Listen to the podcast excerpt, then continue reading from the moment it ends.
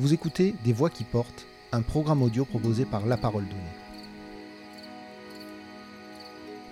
Bien avant de devenir la première AMAP de France, la ferme des Olivades à Ollioules appartenait, il y a plus de 2 siècles, à un fermier royal qui ne survécut pas à la Révolution de 1789.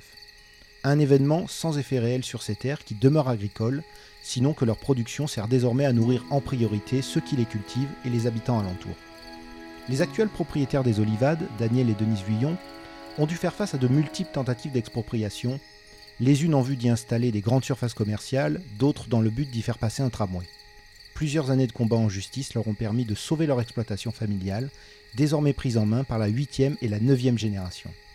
Daniel Vuillon nous raconte maintenant la longue histoire familiale des Olivades et sa fille Agnès, les nombreux projets qui vont ancrer l'exploitation maraîchère dans le futur.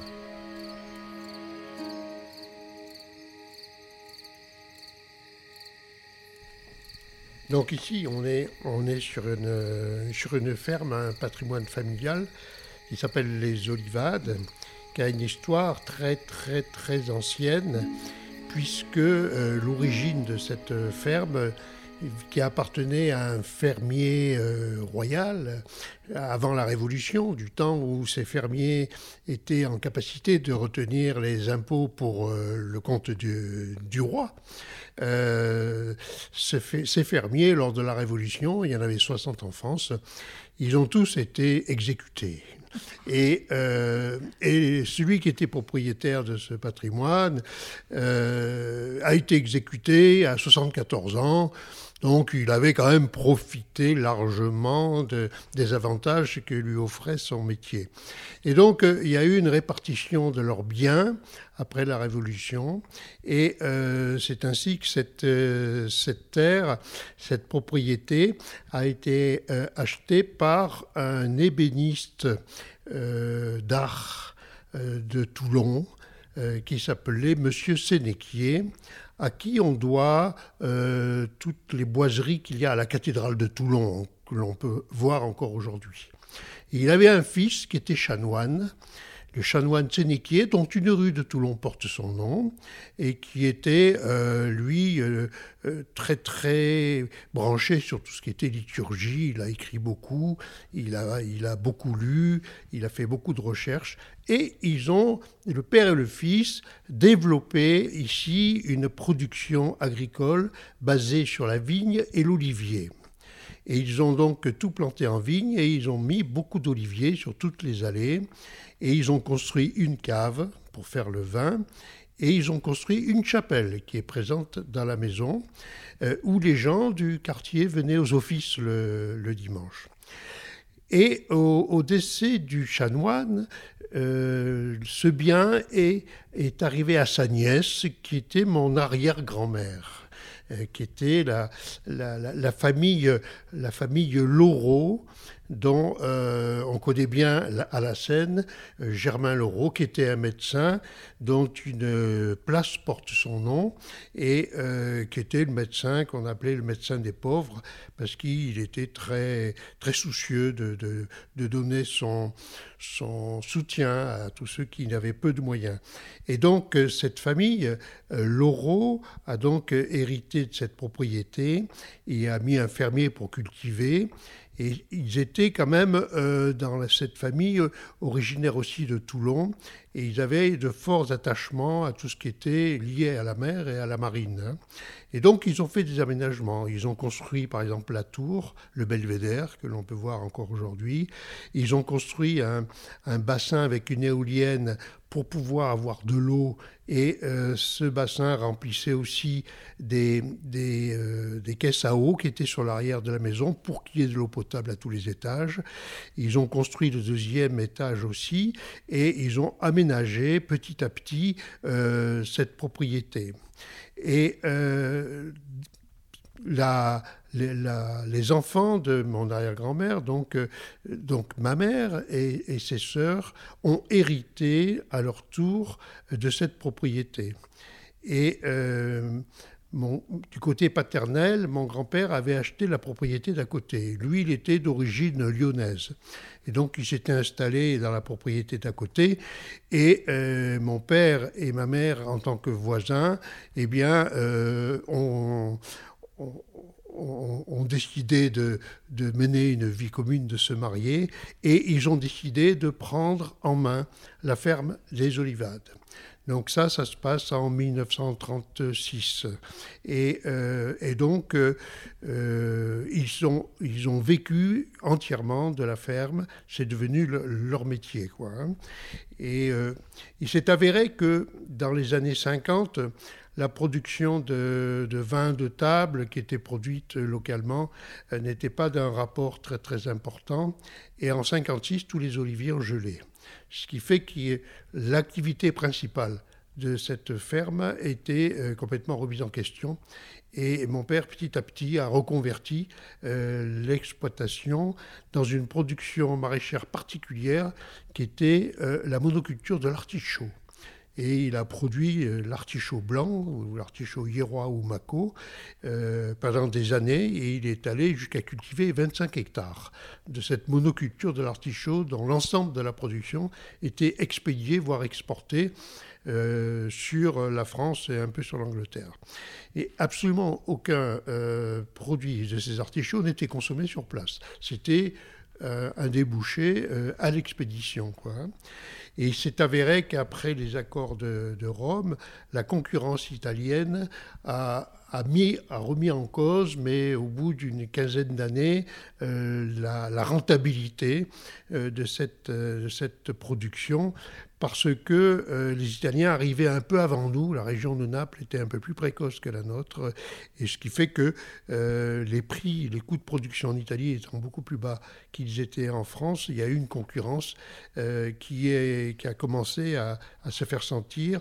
Et donc là, il a commencé à reconvertir la ferme vers le marché local, vers le marché de gros de Toulon, d'abord, qui était à Mayol à l'époque, et puis par la suite à Saint-Emus, lorsque ce marché a déménagé du centre de Toulon vers le marché de Saint-Emus, quoi.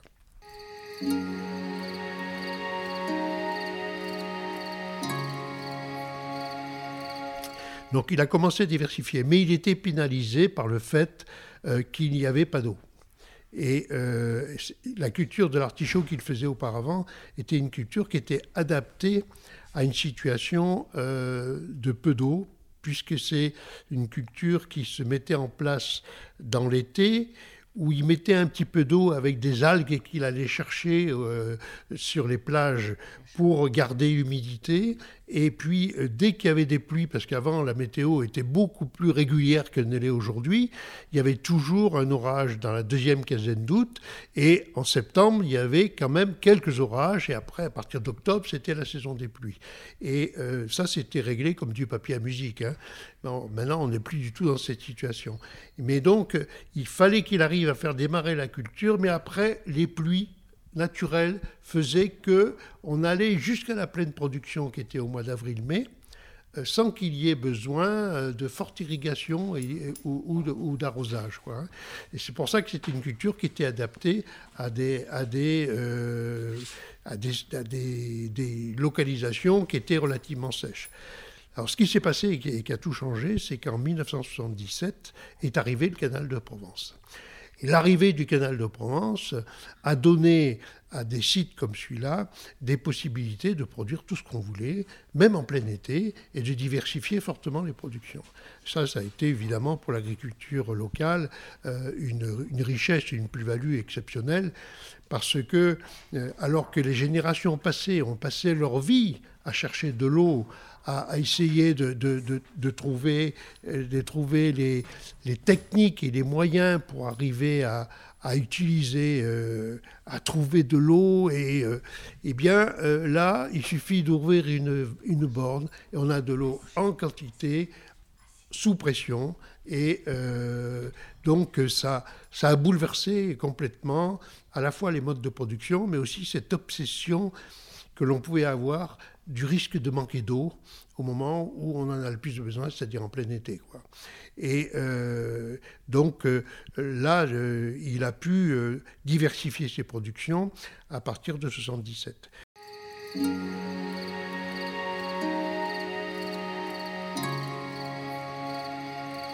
Moi, je m'étais installé avec mon frère dans une propriété qui est à côté, sur la Seyne-sur-Mer, et où nous avions développé une production diversifiée de fruits et légumes, et en particulier sous abri, parce qu'on était sur une exploitation qui a été morcelée par le passage de l'autoroute et qui a été construite en 1973.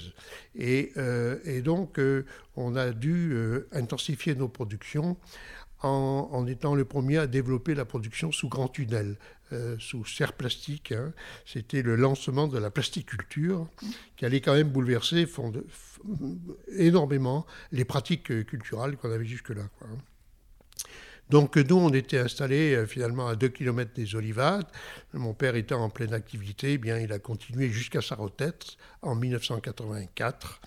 Et en 1984, donc, moi, j'ai quitté l'association avec mon frère pour reprendre la ferme familiale, donc, et puis développer là une production diversifiée de fruits et légumes, alors que l'exploitation avec mon frère s'était orientée petit à petit à cause de la difficulté de la commercialisation des primeurs, parce que nous produisions des primeurs sous ces serres plastiques, avec la concurrence de l'Espagne cette fois, eh bien, nous avons dû reconvertir la production vers la production florale. Et mon frère, par la suite, est devenu un des meilleurs spécialistes de la production d'œillets multiflores, qui était très, très prisé à ce moment-là. Et il a lancé la monoculture de cette fleur sur l'ensemble des serres que nous avions montées ensemble, quoi. Et donc, moi, j'ai repris ici, mais en restant dans les fruits et légumes et en diversifiant nos modes de commercialisation, à la fois en ouvrant un point de vente direct à la ferme, mais aussi en faisant la vente de Migros auprès de tous les supermarchés du coin qu'on livrait tous les matins.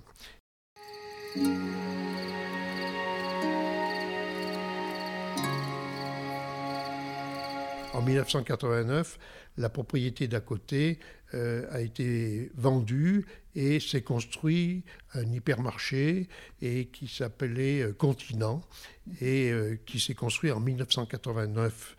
Et en 1987, pour que cet hypermarché puisse se construire, il y a eu un changement de zonage des terres des Olivades qui sont passées d'une zone agricole à une zone NA, qui voulait dire que il y aurait des projets futurs de développement sur cette zone dont on ne connaissait pas encore ce qu'ils allaient être, mais où l'activité agricole y était interdite.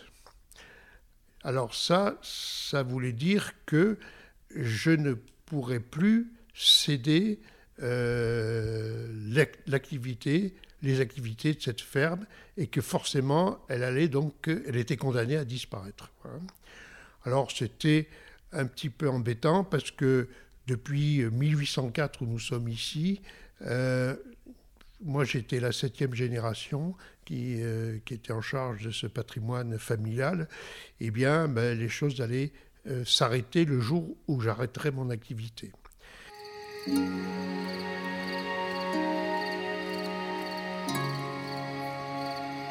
On a eu une première menace d'expropriation totale en 1988, lorsque les chantiers de la Seyne ont fermé. La mairie d'Ollioules a voulu faire une zone d'activité pour installer des entreprises, pour créer des emplois pour les chômeurs, les 5000 chômeurs de la Seyne-sur-Mer liés à la fermeture des chantiers. Et donc, cette zone d'activité, ils avaient prévu de la faire ici, et on a eu une menace d'expropriation totale. Et on s'est bagarré contre cette menace parce qu'on ne comprenait pas pourquoi, pour installer des entreprises, on commençait par en supprimer une. parce que nous, c'est une entreprise.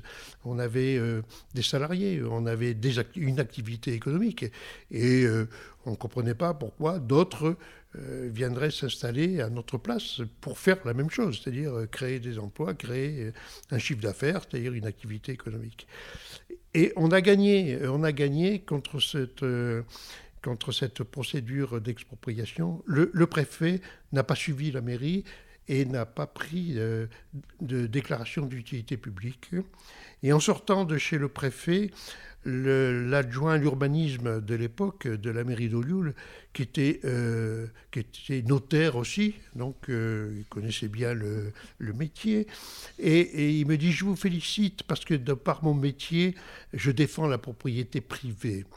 Mais en tant qu'élu, vous nous ennuyez beaucoup et on vous aura à votre retraite. » Alors là, moi qui étais en pleine activité, je dis mais qu'est-ce qu'il me raconte celui-là, il m'aura à ma retraite.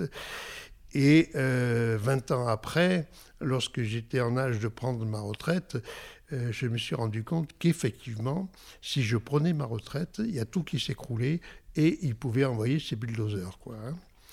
Et donc, on a depuis...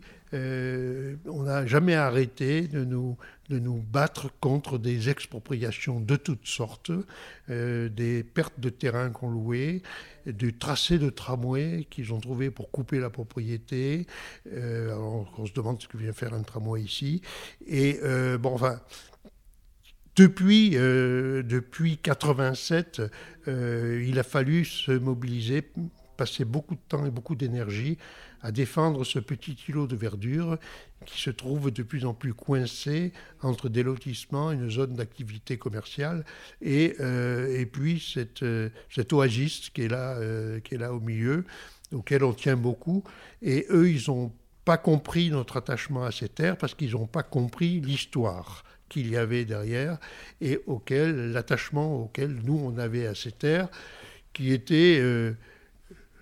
entretenu et élaboré par nos ancêtres. Donc, c'est un attachement à un lieu qui va beaucoup plus loin qu'un chiffre sur un chèque pour dire ça vaut tant, quoi. Hein, bon.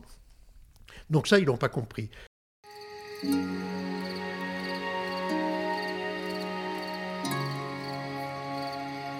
Ce qui fait qu'en 2019, ils en ont eu marre et ils nous ont classés en zone agricole protégée. Alors c'est extraordinaire parce qu'on passe d'une zone où l'activité agricole est interdite à une zone agricole protégée. Donc chercher la cohérence, c'est assez compliqué, quoi, hein. Mais c'est ce qu'on voulait. Mais c'est pour nous punir, parce qu'ils considèrent qu'on avait des terrains qui étaient constructibles, qui avaient donc une grosse valeur marchande, à des terrains agricoles, ça vaut rien, à des terrains agricoles, et c'est pour nous punir. Mais nous, on est très très contents, parce qu'on n'a jamais eu l'intention de vendre, on s'en fout. Donc nous, on est bien ici, on veut rester là. Et à partir de là, effectivement, ça nous a redonné des perspectives d'avenir, qu'on n'avait pas, puisque le jour où je m'arrêtais, tout devait s'arrêter. Et donc, notre fille Agnès et puis notre petit-fils Émile ont dit, alors s'il y a des perspectives d'avenir, nous, on revient. Alors, ils ont quitté leurs activités professionnelles qu'ils avaient chacun de leur côté pour venir prendre la suite des Olivades. Donc, la 8e et 9e génération est en place pour continuer cette belle aventure.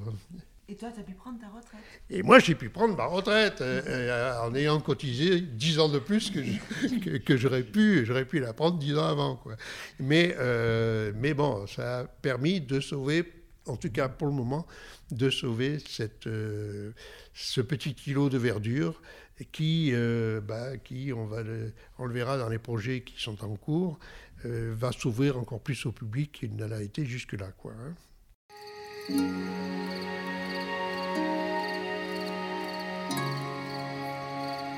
Alors l'AMAP, c'est quand même le point central de l'exploitation agricole aujourd'hui et on ne s'en séparera jamais parce que c'est une alternative économique qui n'a plus à prouver son succès, que ce soit chez nous et après toutes celles qui se sont développées en France en circuit court.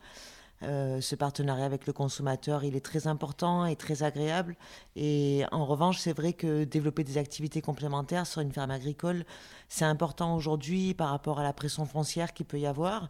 et aux atouts économiques qu'ont certaines fermes agricoles qui incitent justement ceux qui y vivent à développer ces activités, notamment dans les bâtiments agricoles, dans les grandes bâtisses, comme c'est le cas aux Olivades, avec un projet multi-activité lié essentiellement à chaque fois la pièce maîtresse, c'est quand même l'exploitation agricole.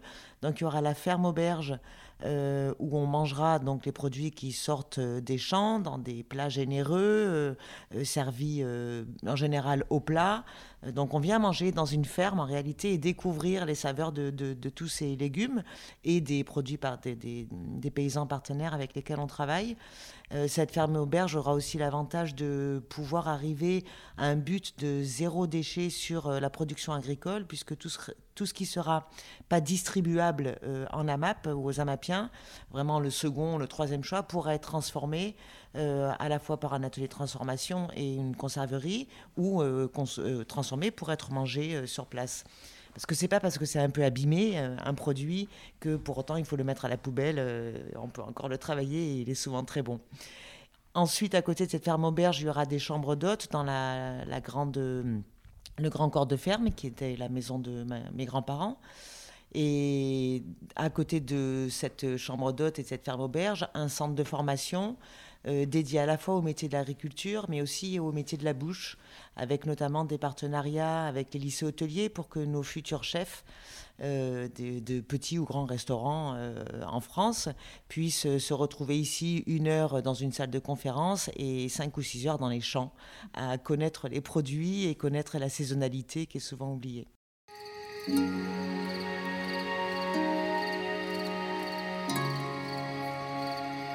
Crise sanitaire oblige et frilosité de nos banques bien connues oblige aussi.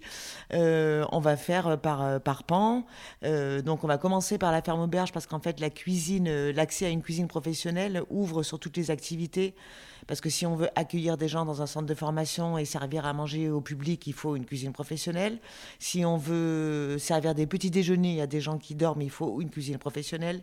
Et pour une ferme auberge, j'en parle même pas, c'est essentiel aussi. Donc on commence par la cuisine professionnelle. Ça nous permettra de rebondir sur la ferme auberge, éventuellement déjà commencer à organiser des formations sur les terrasses ou dans la maison. Mais on commence pour l'instant par les travaux de donc la cuisine et le rez-de-chaussée. Ensuite, on entamera dès qu'on pourra, si les banques, on peut présenter des dossiers de crédit à l'automne 2021, on ne sait pas trop, présenter un dossier pour faire les travaux de la maison et du centre de formation. Donc ça va un peu dépendre de l'attitude des banques en fait, parce que localement, elles nous suivent, elles nous connaissent, elles connaissent le projet, elles connaissent les Olivades, mais les lignes nationales et les directives nationales ne sont pas les mêmes. Donc du coup, on est un peu bloqué de ce côté-là. Du coup, j'ai lancé un financement participatif pour m'aider, puisque moi, je vais abonder par mes deniers personnels et peut-être faire un prêt personnel en attendant qu'un prêt professionnel soit possible. Et puis, ce financement participatif donc, va m'aider du coup pour les équipements, notamment de la cuisine professionnelle.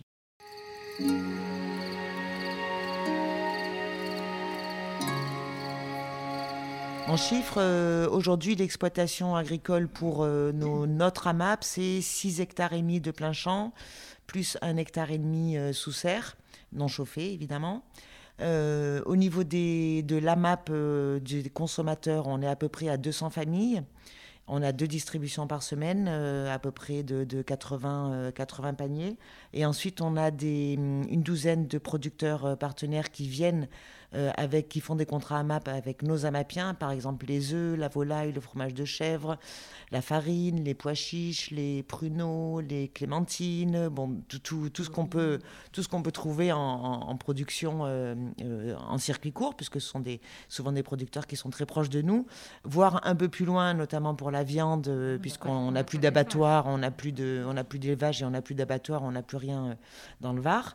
mais donc une douzaine de producteurs, et on a également des restaurants partenaires, des chefs de cuisine qui s'engagent à prendre, alors non pas un panier, mais ils vont multiplier le nombre de paniers en fonction de leurs besoins. C'est un peu compliqué pour eux au début à calculer, mais après ils s'adaptent tout à fait à ce qui sort des champs pour adapter leurs cartes et leurs menus, et on est en partenariat avec en ce moment 4 ou 5, entre 4 et 6 restaurants, plus le lycée Langevin, qui se sert aussi en circuit court chez nous. Alors lui, il a pas un contrat AMAP, il a que les circuits de production. Donc il n'a pas le choix, puisque la production est quand même réservée aux AMAPiens, aux consommateurs. Et quand il y a vraiment un gros surplus de production, ça part au lycée Langevin. Et on va peut-être nouer un nouveau partenariat avec le collège à la Seyne-sur-Mer, Paul-Éluard, qui est un petit collège de 300, il y aura 300-350 demi-pensionnaires. Donc voilà, l'AMAP et la vie de l'AMAP aujourd'hui.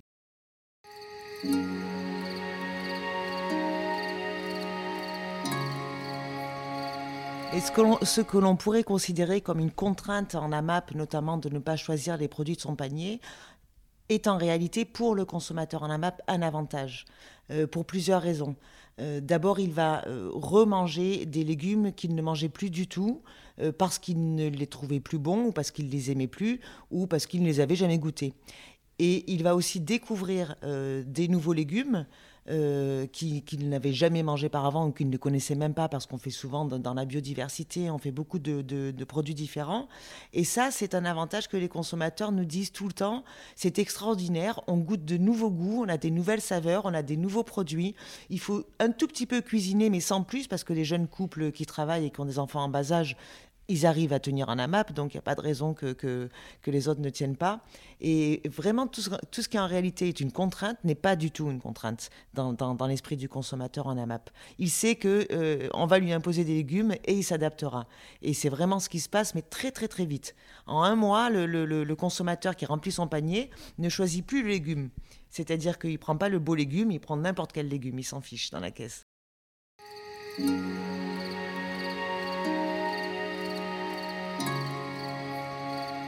La première AMAP, elle a été faite avec les militants altermondialistes de l'association ATTAC, qui étaient des personnes avec une majorité de l'enseignement et qui avaient un certain âge, quoi. Et une prise de conscience. Mais ils ont vite été remplacés par aujourd'hui, la moyenne d'âge, elle est de 32-34 ans, quoi, dans la AMAP.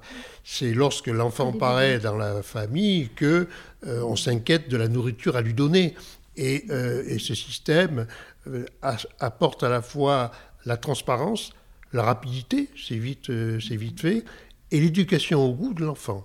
Et tout en lui garantissant sa santé, quoi.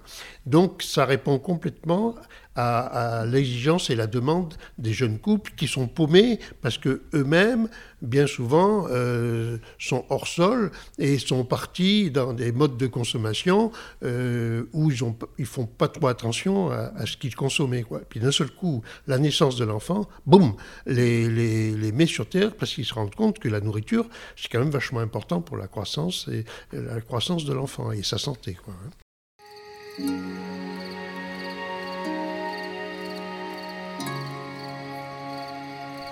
Ce qui a beaucoup changé dans l'attitude du consommateur et la consommation en France par rapport au circuit court, c'est qu'il y a quand même eu cette prise de conscience des circuits courts, et aujourd'hui c'est une alternative, une vraie alternative économique.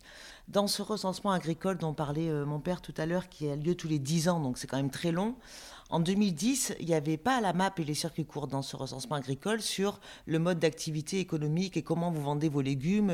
Voilà, il fallait le dire, mais on ne rentrait pas dans les clous parce que la AMAP n'existait pas. Et là, c'était rigolo parce que cette année, il y avait la AMAP. Donc, ce qui veut dire qu'il y a une réelle reconnaissance de la AMAP ou du circuit court. Alors après, aujourd'hui, on voit un peu fleurir tout type de réseaux qui ne sont pas du tout comme de la MAP, la ruche qui dit oui, les paniers d'avoine. Alors ce qui est important, c'est que il faut que le consommateur ne soit pas lésé et connaisse toujours son producteur. La transparence entre le producteur et le consommateur, c'est ça qui, en réalité, est la seule charte de confiance qu'il peut y avoir, quel que soit le système choisi, AMAP ou autre chose. Et bien souvent, dans ces paniers divers qu'on va chercher chez un buraliste ou au pied d'un magasin, on ne sait pas d'où ça vient. Donc du coup, on perd la traçabilité, on perd la transparence des produits, et ça, c'est dommage. Si le consommateur a connu une AMAP, de lui-même, il va avoir le réflexe de poser la question, mais d'où ils viennent ces produits ? Qui est le producteur ? Mais si le consommateur n'a jamais connu l'AMAP, il croira peut-être que l'AMAP, c'est ça.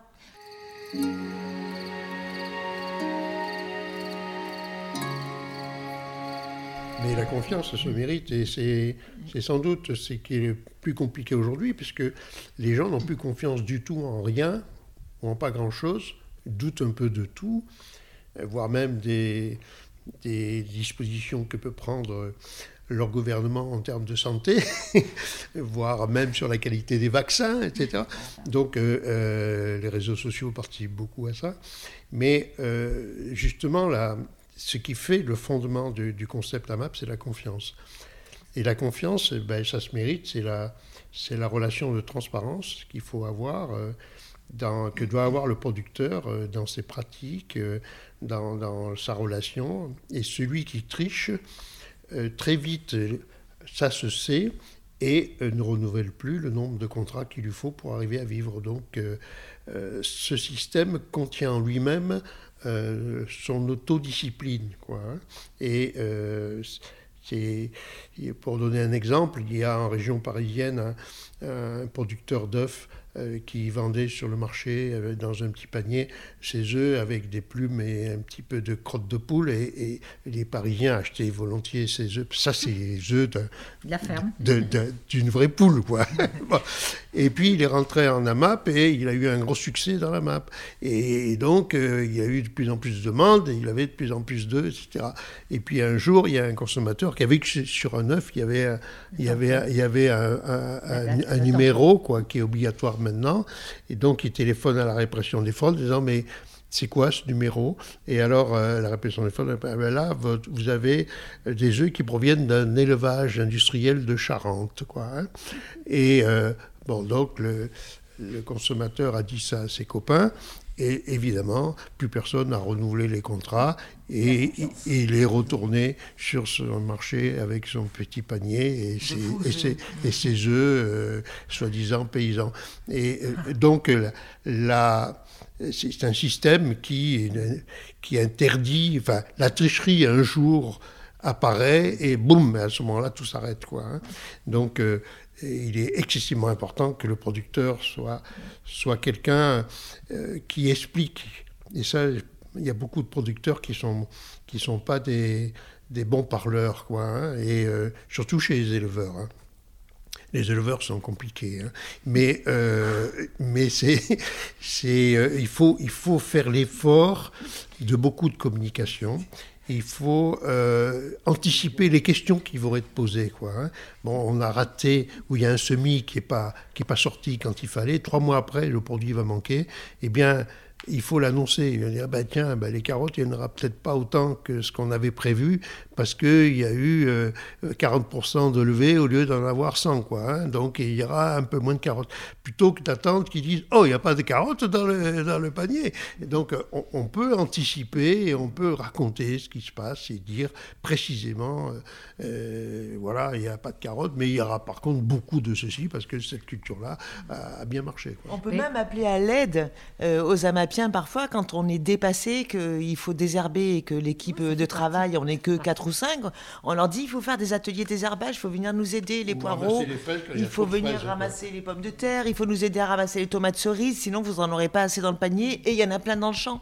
Donc c'est vraiment ce partenariat qui est assez magique en fait. Pour revenir à la confiance, quand il nous est arrivé avec Daniel, quand on allait aider à accompagner la création d'AMAP, il nous est arrivé de refuser, de ne pas valider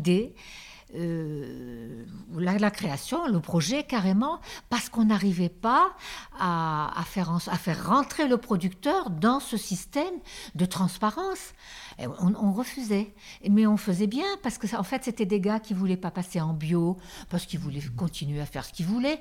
Ah non, nous on promettait aux gens une agriculture saine. Voilà, on ne validait pas. C'est pour dire que vraiment le lien avec le producteur, c'est énorme parce que le producteur s'engage aussi, le consommateur s'engage financièrement, mais nous on a un engagement vraiment de respecter notre façon de travailler et de respecter aussi, on leur dit comment est calculé le prix du panier. Voilà, il ne faut pas se dire allez on va prendre encore 50 pour avoir 50 chèques de plus, non, c'est pas comme ça que ça fonctionne, c'est pas possible. Et vraiment après, une fois qu'on avait installé cette confiance entre les deux, que ça pouvait marcher, Daniel a amené aussi son expertise agricole, savoir s'il était en capacité de produire. D'ailleurs, quand on arrivait dans un jardin et qu'il n'y avait pas de production, on attendait la saison d'après pour valider sur quoi on pouvait se baser s'il n'y avait aucune production. On avait vraiment un rôle de censeur, mais c'était normal. On voulait respecter les bases de la AMAP, vraiment dans ses valeurs. C'était fondamental. Voilà. Mais quand les bases étaient posées, et aujourd'hui, on a dans toutes les régions ces fameuses premières AMAP historiques, mais qui ont des bases tellement saines, qui sont capables, elles aussi, d'accompagner les autres projets. Et on est content d'avoir insisté vraiment sur ces créations à la perfection. Bon, il y a toujours le côté humain, il y a toujours des difficultés avec le caractère de l'un et de l'autre, mais... voilà, maintenant, aujourd'hui, les AMAP historiques, ce sont vraiment des bons systèmes.